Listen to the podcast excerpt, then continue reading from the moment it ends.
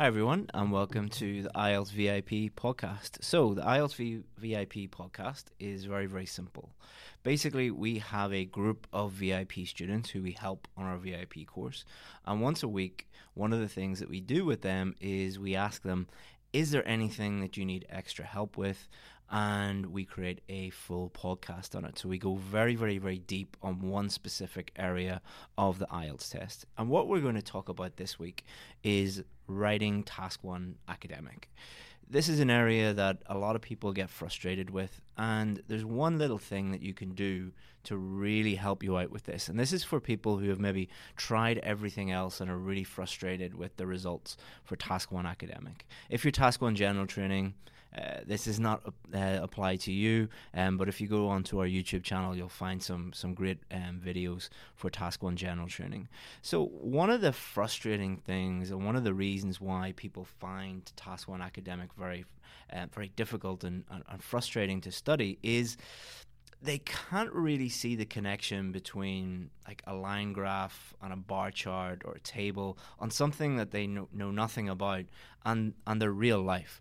Um, so you'll often hear people saying like, what has this got to do with my ability to be a nurse or a lawyer or a doctor or something like this? Like, this is a silly exam. Why should why should I even be looking at this?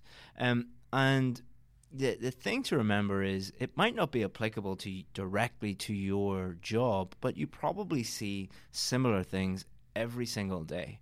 So a way of relieving this frustration is to show you what this looks like in real life so that you can make a connection between these types of questions and a real life, a real life scenario.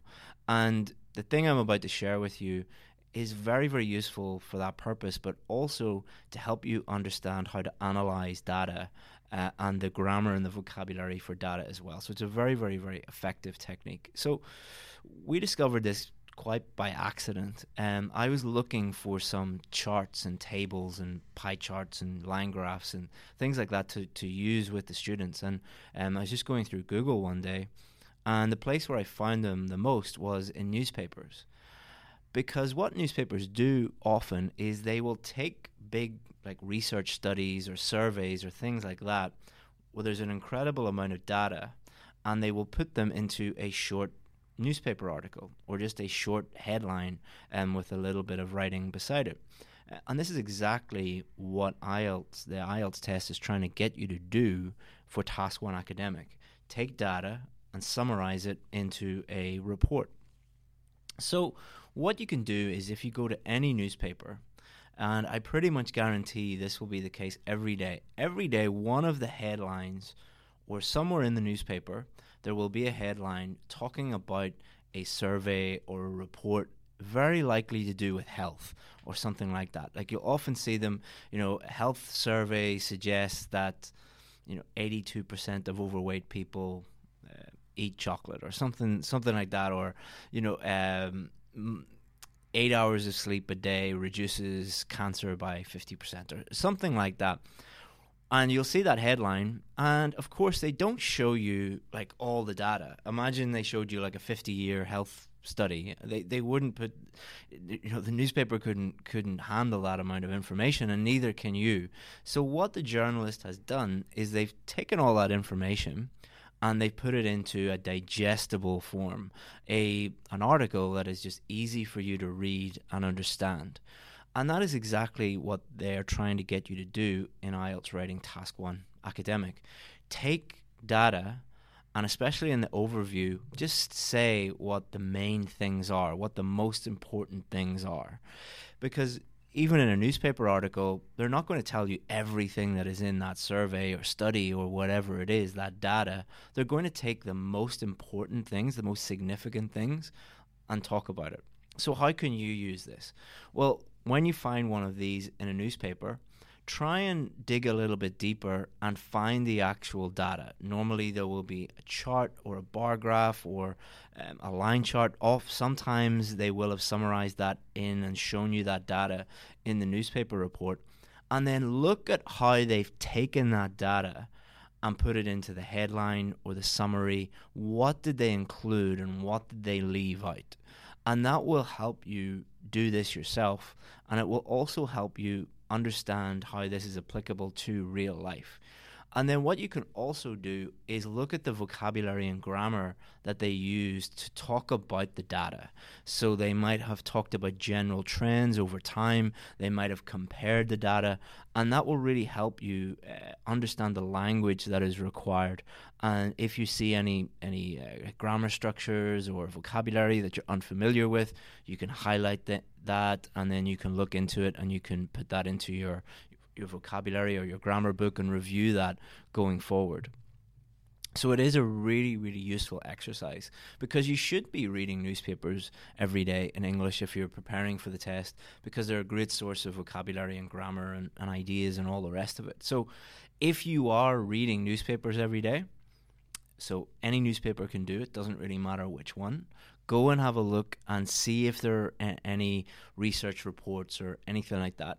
Health, education, technology, you'll often find it in those sections. And then look at the data, look at how they have interpreted the data, what they have included, what they haven't included, what's in the headline, what grammar they're using, what vocabulary they're using. And what you could do as, as a little uh, extra thing that you might want to do is, if it's an electronic version, you could save that in a special file somewhere, um, like Task One academic file, or if it's a physical newspaper, you could cut it out and put it, you know, put it into a book and save all of those, and then you could put those all together and review those, um, and that will really help you understand how they interpret data and the grammar and the vocabulary that they use. And most importantly, it will be less frustrating doing the test, because you will see how uh, this is linked to your real life. Um, and if you're a doctor or a nurse, you might pick up on, uh, find out some information about that, um, and you know, uh, and realize that it can be applicable to your job as well. So that's just one little thing that you can do each day. And if you do that each day, try and find one article each day. After thirty days, sixty days, ninety days, imagine how many of these you're going to see, and it will help you really, really understand what is going on and help your language level as well. So hopefully that helps you out. And if you are interested in improving your Task One academic performance, if you're watching this before like the thirteenth, fourteenth of February two thousand nineteen, um, we will be doing a Task One academic five-day challenge. Um, today's Monday. We should be starting it. Uh, starting the promotion of it on about Wednesday or Thursday. Um, so if you are part of our email list, um, or you are on our Facebook page or our YouTube channel, you'll be able to see all of that when we're promoting it, and you'll be able to get in there. It's all totally free, and we'll be giving you the chance to learn exactly what to do, some practice opportunities, and to get feedback on your work. So definitely check that out if you want to improve your Task One academic performance. Thank you very much, guys, and hope you enjoyed that. See you soon. Bye-bye.